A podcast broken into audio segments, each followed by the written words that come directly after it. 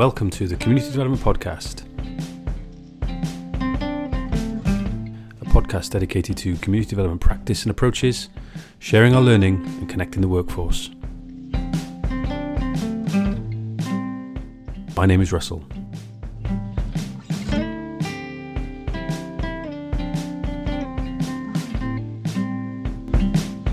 So it's welcome to episode 37 of the Community Development Podcast. It's a glorious afternoon, spring afternoon uh, for myself in Cardiff in South Wales in the UK, and I have the very great pleasure appearing for the first time, hopefully you know not the only time, but the first time on the podcast to date in East London.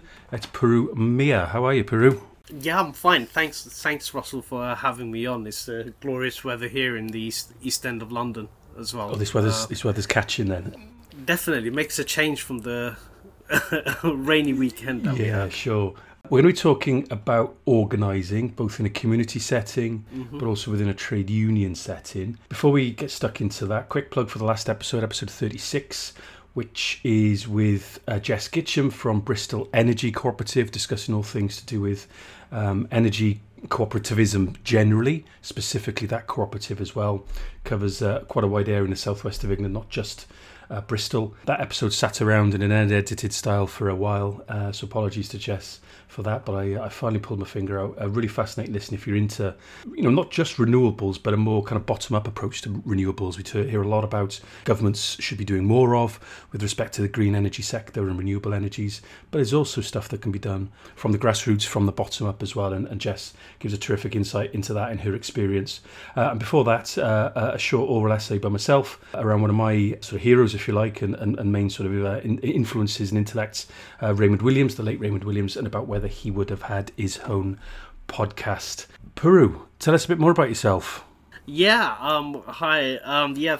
Uh, it's it's an interesting uh, background. Um. So I'm currently I'm a, a trade union organizer uh, for the Royal College of uh, Nursing. So we've been on the news uh, for the past year or so. So I think it's the largest industrial action since the miners' strike. Um, so I've been involved with them. But before that, I was a, a councillor, um, a local uh, Labour councillor for East London, Tower Hamlets. That's always been on the news. And and before that, I was a community uh, organizer. So I've kind of like done the full gamut of community organizing, political organizing, and now workplace organizing. And you know there are certain central themes throughout that, but it's interesting uh, each each uh, scene, each sort of like place has its own context as well. So it's interesting just finding what tools of community organizing or organizing works and what needs to be adjusted in those different contexts. And is that something you set out to do, or was it something you fell into? Or? It's it's it. It's it's to, it's totally accidental, um, and it's it's it's probably um, I, I think I think with all all organising it's it's accidental, um, and just just reflecting on it, but probably because uh, of the background came from. I came from a working class background, so I wasn't born in London. I was born in Bedford, um, which is a small industrial town in the middle of in middle of East Anglia, which is famous for its brickworks. So my father worked in the brickworks. So working, growing up in a in declining industrial town, um, you understand what power is because you don't have power. Um, um, so there's, there's an old Arabic saying things are known by their opposite. So to understand power is if if you grow up without power, then you understand it in all its form. And being from marginalized communities, uh, you have to negotiate those structures to get things done. If you know what I mean. Um, and so so it, it's, it's it's I think it's part and parcel of growing up from a working class background. Um, and then uh, and uh, so certain things come naturally just just from growing up. And, and I think just applying that in new settings it's, it just was a natural thing. Um, and uh, I just you know it just fell in. So community organizing got involved again it was accidental because it, it actually Citizens UK who pioneered it their main base was in East London, uh, Tower Hamlets. Um, uh, gentleman Neil Jameson, who's recently passed away, uh, he went to Chicago, um, sort like got the ideas of Saul Alinsky and applied it in a community setting, and you, you had uh, Citizens UK, which is now successful organisation uh, throughout the country, and I did their residential course um, as well, um, and was involved in community organising. And then 2015 happened, uh, Jeremy Corbyn happened, went into the Labour Party uh, as part of that wave, and again applying those skills in a new context of organising within the Labour Party and organising as a councillor, uh, running for election, and then basically using those skills to organise my residents to get things uh, happening, get things done.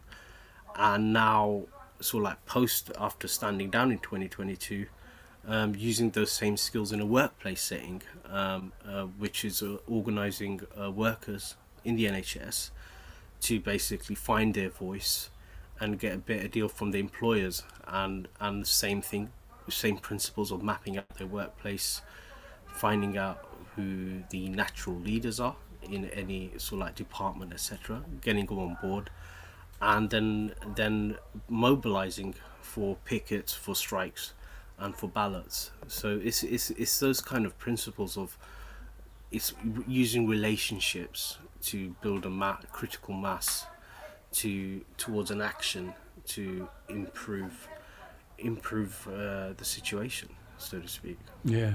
Um, initially, you mentioned the miners' strike, and I think probably for me, that was my possibly the earliest point that I can remember. Uh, you know, anybody in my family, I'd, I'd have been I'd have been a child at the time, but I, I do remember it being on TV. And although I'm from South Wales, not from the coalfield, mind, I think the fact that my one grandfather was a building, a bit, uh, was a labourer, uh, you know, my other grandfather was a farmer, so again, that connection to the land. And I was aware of the, I suppose, the solidarities, at least in terms of principle. I, I don't recall my parents ever being on picket lines or anything like that, but I do remember there being expressions of solidarity in, in our home. So that was probably my my kind of entry point. So it's interesting, kind of like how, how some of this is inherited a little bit um, from, um, from, from, from, from from family and, and, and the household and the family environment, things like that. But you mentioned sort of community organising in terms of organising um, both as a, as a council and beforehand groups of people, many of whom will have you know common shared interests, but not necessarily you know identical experiences of, of life of the issue perhaps that is being campaigning around or organising around.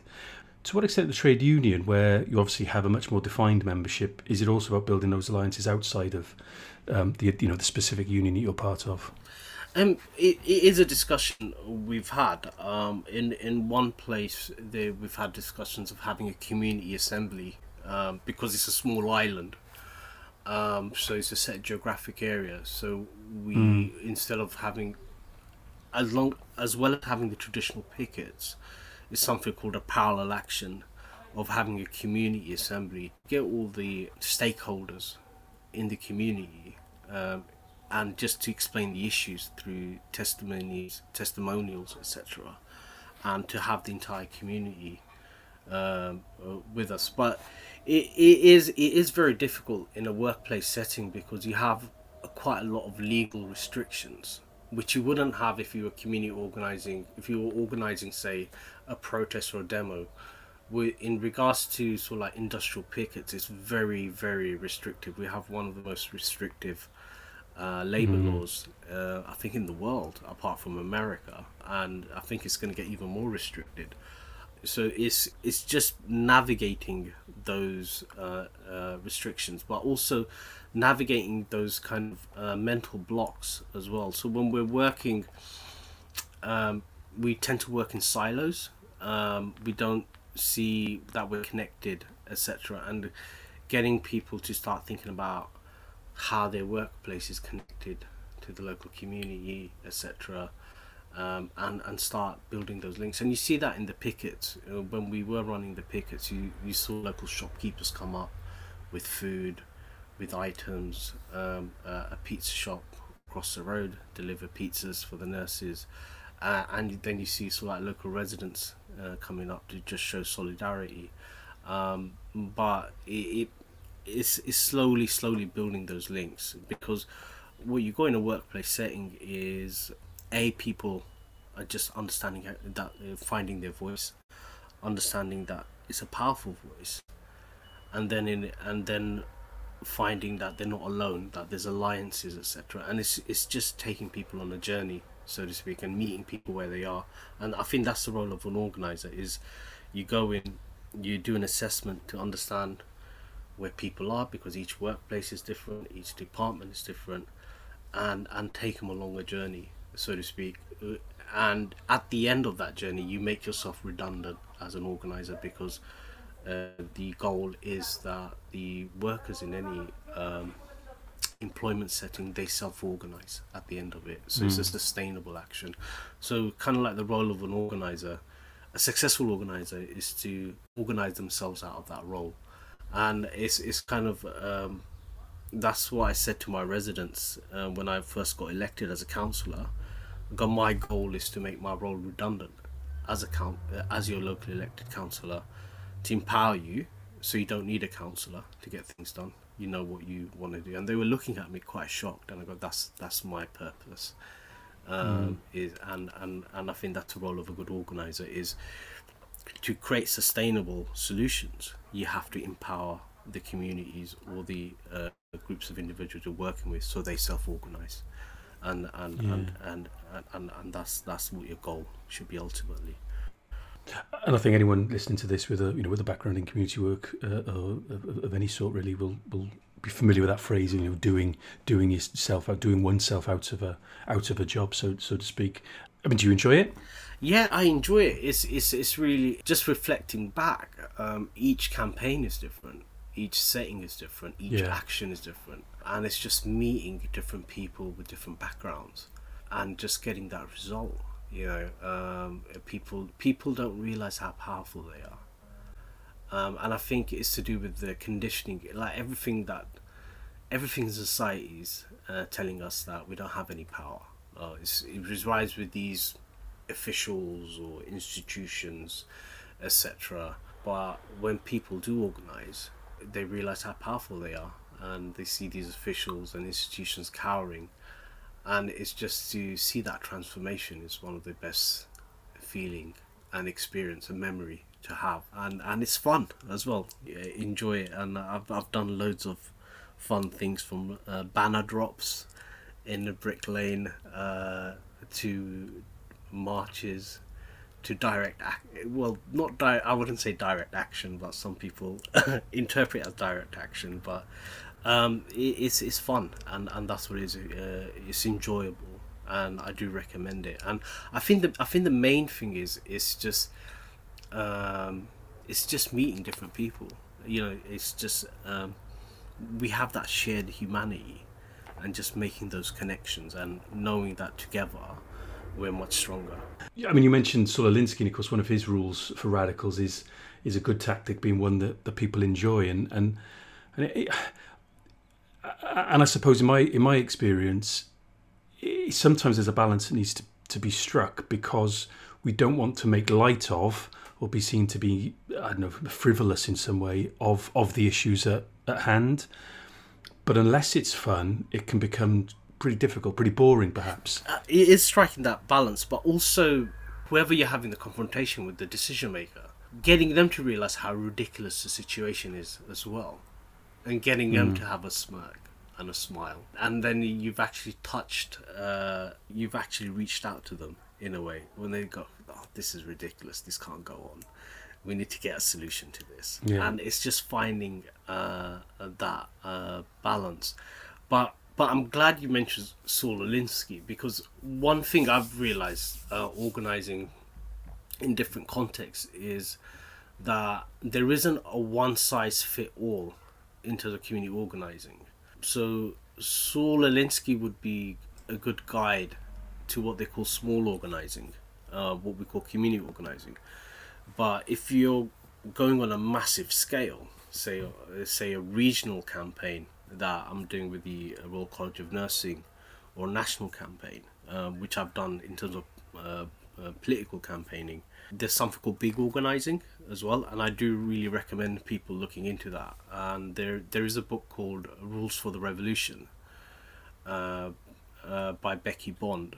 Um, I do I do recommend it. So it's to do with scales. So each situation is different, and as an organizer, you've got to go, okay, what is this situation, and what model or what tactics would fit. So it's not a be all, and it's not one size fit all. And I think the criticism that I would have in terms of Citizens UK, and I did have sort of like frank conversation with Neil, is that it, the way it's taught, and I, I think the way sometimes it's taught is these are the set rules. You have to do this, this, this, instead of saying, look, these are broad principles, broad tactics, and you need to make an assessment as to what works and what doesn't, and slightly adjust it. Um, so, so I, w- so you got Saul Alinsky for small organising uh, you got uh, sort of like uh, Becky Bond for what they call big organizing. And then in terms of workplace organizing, there's a lady called Jane McAlevey. Um, it's called Organizing. Um, it, it's No Shortcuts, that's her book, which is about workplace organizing, which which has slightly different, you know, different uh, issues as well.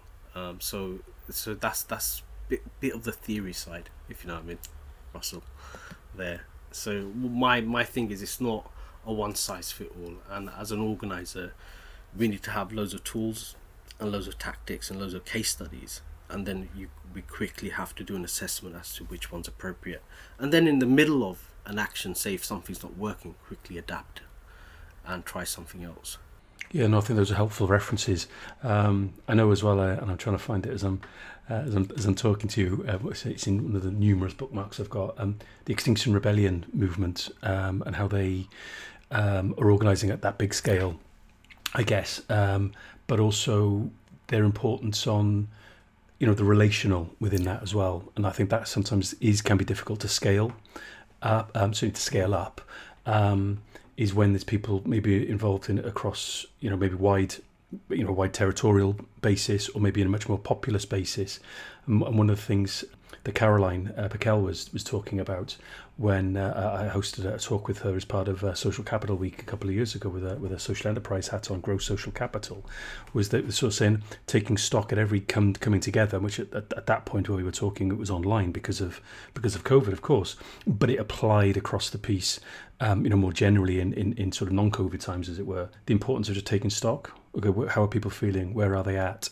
Because that's also contextual, can be situational, yeah. it can change. People's energies, people's confidences uh, can, can ebb and flow during these these campaigns and these processes of organising. It's something that we call structure tests. So it's something in uh, workplace organising. Uh, it's called structure tests. So when I, whenever I'm um, organising in a certain workplace, I'm constantly doing these structure tests. It's Sometimes without people realising, just to assess where people are at whether something's working or not. Um, so, so just to give an example, a crude example structure test is, for example, just to work out um, sort of like people's organizing capability. Or do I give this person?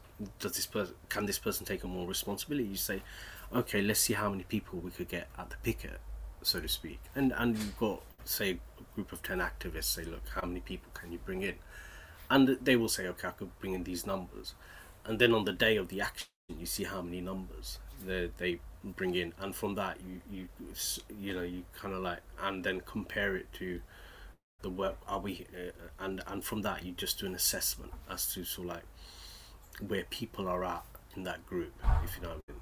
Um, and where some people would need support whereas other people would need uh, bigger targets um, and it's something that I, I, encourage is you constantly have to do this structure test in terms of your campaigns in, in terms of the people involved just constant assessment mm. and uh, so like community organizing is not like dri- riding a, driving a car it's more like riding an aeroplane um, where you've got so many crosswinds and factors and, and you're constantly adjusting the speed and direction just to get from A to B um, and no campaign is exactly the same. Yeah, that's a, a key point to, um, to, to to make. I mean, in terms of the community organising, I think again we're talking about you know you mentioned how context is important. Give a couple of flavours of some of the things that uh, you've been involved in then, as whether that's as, as a as a councillor or not as a councillor, but in that community setting. I'll give you the references because they've been they've been covered by the press. Um, so, uh, for example, I, I was involved in something called the Save Brick Lane campaign, which is to stop. So, Brick Lane is a famous um, street in East London um, that uh, is famous for it, it, it's famous for uh, sort of like um, migrant communities, etc. So at the moment, it's it's mainly got a lot of Indian restaurants there. You got so like a big corporate development where they want to build a shopping center. So we were successful in uh, putting together a wide range of uh, uh, residents of all demographics, from say multimillionaires to council house tenants, to oppose that uh, development, and we got the victory in the sense that the local council has intervened to do a master plan for the area with housing on that site. So it's not all sort of like glass offices, etc. And the kind of actions we did in that campaign to get from A to B, we did banner drops in the middle of the night where we just dropped banners from the railway bridge or across the street saying, you know, stop the shopping mall, uh, save Brick Lane um, to marches. Um, we've done marches. We we did a coffin procession as well. So it just using visuals. So we did a silence march uh, just before uh, just before a major decision, um, where we basically carried an empty coffin uh, silently just to emphasize what this actual decision meant. So that's sort of like the Save Brick Lane campaign. Um, uh, and that's been covered quite widely in the press. The other campaign I was involved in is a bit controversial. It's a low traffic neighborhood, so I sort of like came out against low traffic neighborhood in terms of the way they were implemented, uh, without consultation, um, without proper thought, and again putting a coalition together where different groups didn't speak to each other, getting them in the room, getting to come out, work together, uh, agree on uh, um, sort of like common negotiation points etc., and then mobilise to take their views uh, to the council in terms of petitions, in terms of presentations to the council, and eventually getting the scheme stopped and and some of it rolled back.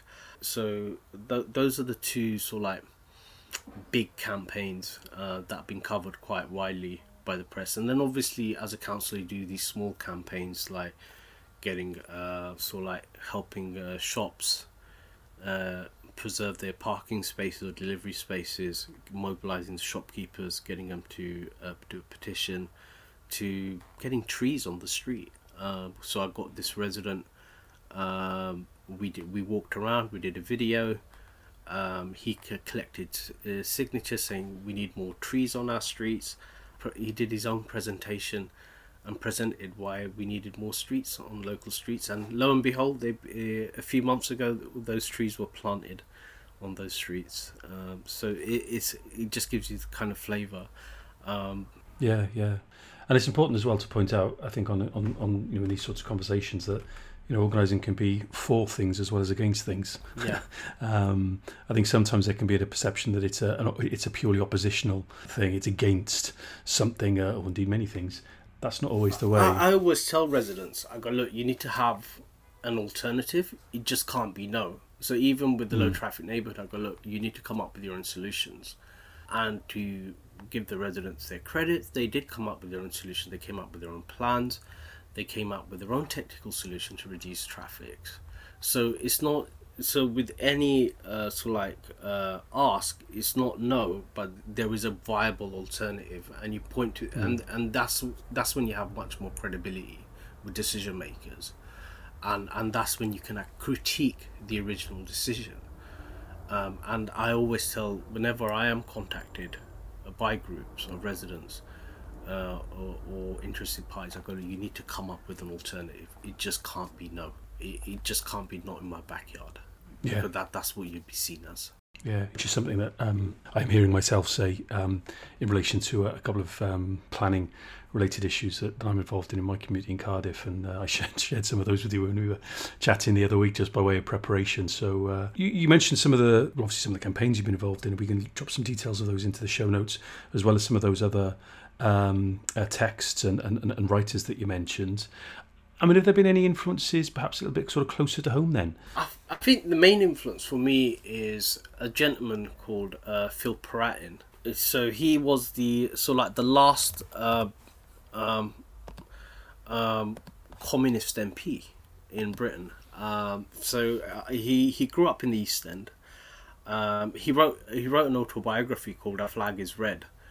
Uh, he grew up in the East End. Um, he was a community organizer, and then he got elected as a councillor, a communist councillor, and he did these direct actions. So one of the famous action he was uh, famous for was he he took a march, a group of uh, he led a march from the East End to the Ritz and occupied the Ritz to highlight the fact that they need to open up uh, the underground for air raid shelters um, because they weren't opening up. So go, yeah, we'll just go to the Ritz and we'll occupy it, uh, and that forced the authorities to do that. Um, uh, so it, that's that's quite close to home in the sense that um, it, he talks about the roads and the streets which which I currently live in, and it, it, some of the arguments he had as well are quite familiar as well. So one of the arguments, it was in I think it was in the 1930s well, obviously uh, in his political grouping, uh, they were talking about what what is our priority, and Phil wanted to like organize against the National Union of Fascists who were distributing literature outside the Labour Exchange, and then the other guys were like, no, we we need, we want to concentrate on the Spanish Civil War, so he just just left them and he basically um, organized communities against the National Union of Fascists, um, and you know you've had the famous Cable Street where he was mm-hmm. involved in as well. But uh, but he also persuaded people to move away uh, from the National Union Fascists. So when there were like members of the uh, National Union Fascists, they were being evicted. He organised them not to be evicted against the landlord, and then persuaded them that there's a better alternative than to join a fascist organisation. And, and he persuaded them to move away from that. So I'd really recommend that. It's called uh, Our Flag is Red by Phil Piratin, the, the last communist MP of the East End. Fascinating character. And things like the Battle of Cable Street, as you both you and I know, the Modern Cockney Festival was held a couple of months ago. Uh, hybrid, some stuff online, some stuff in person. And although there was not necessarily an overt theme based around organising at any of the events, it was a thread that ran through and land resistance and, and, and other other things related to to that. Ran through a lot of the discussions and that was really heartening to see. I, f- I think we always organized. Um, this is the thing um, and yeah. just historically i think what, what happened was you, you had industrialization. You had communities moving into new settings working in sort of bef- before people worked from their home or you know lived and died ran about walking distance so to speak, in the village, and they they sort of like knew each other. And when you had industrialization, you have you had to move into the city, in a new environment. You got oppressive landlords, and then you're into these dark satanic mills, the factories, etc., which were organ, you know, which were run like dictatorships. And then people had to organize, uh, and they had to organize to get a better deal in terms of housing, in terms of get better deal in terms of work, etc. And I think what's happened is with deindustrialization, you don't have that workplace setting. You these large factories, or like for example, in South Wales, you had the coal mines, etc. Where I grew up, it was the brickyards. You don't have those large industrial settings where people have that commonality, where they could have those discussions and organize. And and I think that's a trick as an organizer, is to go okay. We don't have these large factories where people had a shared uh, so like aim and common values and same setting where can we find those commonalities and and you, you could be either geography and that's that's as a local councillor um, and organising East End uh, just using geography as a means of organising people saying look this is a shared space unless we mobilise what we care about this shared space is going to disappear and getting them to think in terms of geography rather than say before people were thinking about in terms of workplace and just getting them organized yeah. on that basis. So I think it's much harder now, but it's just finding those hooks, so to speak, of commonality. And as we were talking about, you know, the the importance of offering alternatives, not just opposing, I was I was again desperately trying to find in one of my bookmarks a quote from from, from Raymond Williams. And what's interesting is I finally found it and you've kind of come back round to it really um, in a 1985 essay. So he died in uh, was 88, I think. So not long before he died, um, he wrote an essay called "Decentralism and the Politics of Place," which uh, touches on some of the themes that you just referred to there. And he sort of so, and he refers to how um, we can't make much um, by way of alliances out of negatives. The only real basis of alliances is agreement on positive proposals for transcending the negatives. And one of the key elements of that is the coalescing and the cohering contribution that place makes because people have attachment with place. They identify with, with place, not necessarily in identical ways, but there might be some commonalities, which is one of the things that we, we, we touched on at the start as well. So, yeah, I don't think that essay is online. If it is, I think it's behind a paywall, but um, maybe see if I can find the link. It's, it's interesting Raymond Williams picks up on it because the other uh, person who picked up on it is uh, David Harvey, who's a social geographer, um, in his book Rebel Cities, where he t- talks about the urban proletariat. Um, Yeah. um, and he talks about uh, people need to mobilize because um, these forces of capital or, or sort of like speculative investment, the way it works is it needs to move people off the land to maximize value, and then it moves on to the next chunk of land. And you see that in London or in the big cities. You see that internationally as well. Uh, say in Bombay or Rio de Janeiro or Barcelona even. And unless people mobilize, they'll be pushed out. So he, he picks up on that as well, which is in- interesting. That's an incredible book, and David Harvey would, would be up there with with uh, Raymond Williams and, and Saul Alinsky by way of um, Paulo Freire by way of uh, Yeah. Doreen Massey uh, by way of uh, influences on, on, on myself. Uh, and I can put Atlanta to that. And in episode 30, which was already recorded a couple of years ago, I chatted with uh, Christian Noakes, and he talked about dispossessing effect of gentrification, and again touches on a, a lot of what you talk about. He's associate editor at Peace, Land and Bread uh, journal, a left uh, journal, and uh, again, I'd, I'd recommend listening to that It's- some of these issues. I think it's really tough as well because we're dealing with issues of alienation, and people are much more alienated as well. They're much more atomized um, because you know, like homework. People are much more working at home now. The consumptions is much more varied. You know, like uh, social media, um, so like pay per view. You know, like streaming, etc. Um, so there isn't those communal activities to bring people together. So how do we create this commonality in an age where people are sort of like uh, living in silos? And it, it, is an issue. It is a problem that we have as organisers, which is much easier in a workplace setting because everyone's there, say in a twelve-hour shift or an eight-hour shift, um, captive audience. But when it comes to community organising, it's much much more difficult, um, and you have to go where people are, so to speak. So instead of expecting people you are oh we're gonna have a meeting everyone interested in this come you have to go to where people are. And one of the good one of the places i found which was always a good place was the school gates.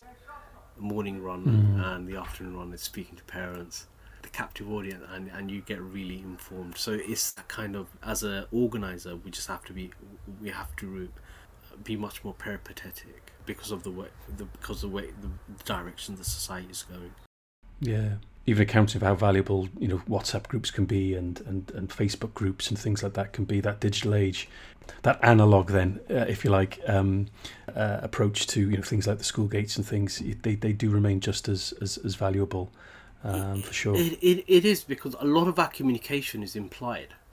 Um, Yeah. and, and that's what it is. And so, as an organizer, just to understand what is happening, is that, that physical contact is necessary. And so, even when I do workplace organizing, I have to go to the places I'm organizing in. Theoretically, I could organize them um, um, offline. I have to go walk the wards, have those conversations, and just triangulate as to okay, what is actually happening here? Because a lot of our communications is, implied, and I, and I, I think you know digital tools are there, but they're not a substitute.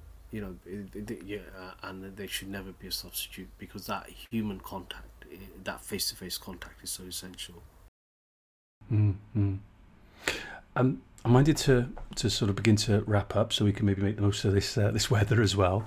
Uh, if someone's listening to this and they're perhaps, I, mean, there's plenty, I like to think there's plenty of miles still to go on uh, your clock and mine. But if there's somebody maybe a little bit younger listening to this, or maybe just a bit more novice, and maybe they're uh, new at this sort of thing, maybe it was the experience of the pandemic that's prompted them to get involved in in organising. Um, what sort of advice, or maybe even sort of practical tips, would you have for them? Um, f- first of all, um, find find a topic that you're passionate about. Um, if if you're not passionate about something, um, you you need to have those reserves of energy.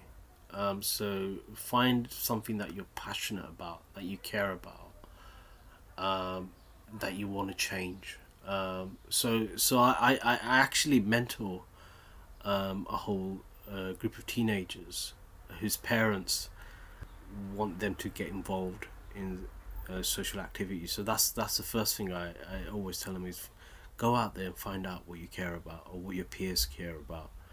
And then the second thing is see, what what change do you want?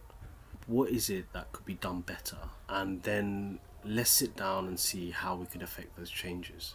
Do that research. What decision maker or what institution actually controls or affects the thing I care about? And what do I need to do to change it? Um, and, and just cut your teeth uh, on a very small, um, local and micro issue first uh, to pick up those skills to sort of like um, pick up those problems and work around those problems. Yeah, and, and then once once you've done one campaign, then sort of like the same lessons could be done, uh, could be applied to another one. So so so to use an example, uh, would be a road crossing, and I know it sounds really mundane, uh, but it is it, that that would be something to cut your teeth on first, uh, or something like that, like uh, a road getting getting a safety road crossing because then it's a small micro campaign.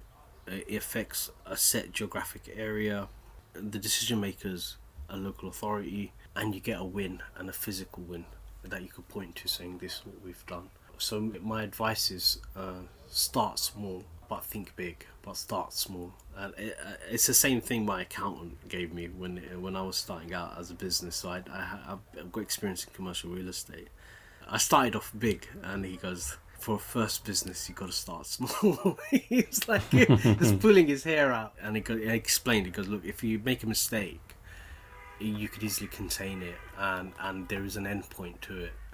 Um, and that would be my thing is uh, the the worst thing you could do is start a campaign and not finish it. Um, so my, my thing would be start something small, so you could finish it and get that and to get that reflection and satisfaction. Um, so, but do it on something that you care about. But in terms of principles, is it's all about relation building, building relations, and using existing relations you have and building new relations to get that change. And you know, first of all, you have to be sincere about it. Um, it's really strange, but as human beings, I think we got that intuition where we can pick up if if someone is sincere. And so you've got to really believe in that issue and be sincere and and be altruistic as well. Um, and not expect anything in return. Um, uh, but for the common good. Um, and the best way of building relationship is through altruism is through the giving of gifts. And that's what community organizing is. It's like we're we we want to benefit the greater good without expecting anything in return. And when people actually see that, that's how relationships strengthen. And even in traditional societies, to build up relationship, they always give gifts. So as a community organizer, you're giving something uh, without expecting anything in return. And the other principle is to be a good listener. Come with an empty mind. Don't think you have all the solutions. Um, bit be a bit Paulo Freire. Uh, just use that reference. Um, do not do not. I think a lot of the time we go into a, a context thinking we have the solutions, not realize. Uh, so, w- whereas my advice is go, go with an empty mind. Go with a proposal, but don't be um, taken aback if people around you want something totally different because it, it actually it's a better idea. The more more people involved, the better ideas you get. But go with an open mind, listen, be an empty vessel. And the fine, final advice is um, forgiveness. That's that's the other. You've got to be very forgiving. You know, it's as human beings, uh, you as a community organizer, you're dealing with human beings, uh, different places on different journeys. Um, and a lot of the time, things are not going to go your way. Um, and instead of being uh, angry about it, it's much more powerful and empowering to forgive um, and move on. Uh, you know, uh, but not forget, but forgive. Um, and and we just have to accept that the world is a complicated place, and human beings are complicated, and we just have to maneuver around that to get the common good. Sage advice, Puru. Sage advice indeed. If anybody wanted to get in touch with you, what would be the best way of doing that? Uh, best best way is um, I've got a Twitter Twitter account um, at Purumiah, um, uh, and just drop me an email. Uh, Puru P U R U Puru dot Miah M I A H at gmail.com. I and I do have a website uh, www.purumiah.com which I write about all the campaigns uh, that I do. Um, so even though I'm a trade union organizer and I stood down as a councillor in 2022, I, a lot of the campaigns are still ongoing, uh, so to speak. So I've taken on a lot of responsibility as an elected councillor. So when I stood down, I said, you know, one of the things I promised uh, the residents is I will, the campaigns that I started, I will uh, bring them to an end point.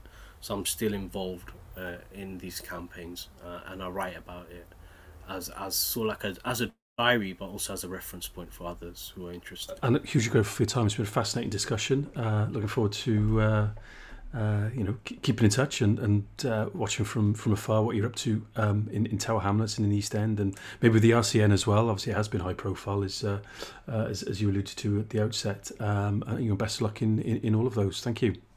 Definitely, and thank you as well for having me on. And like I said, you know, I hope people do get Uh, uh, inspired, uh, and you know the, the reference will be in the description. And if anybody wants to get in touch, uh, you can. I'm always happy to have a natter, as they say. Thank you for listening to the Community Development Podcast.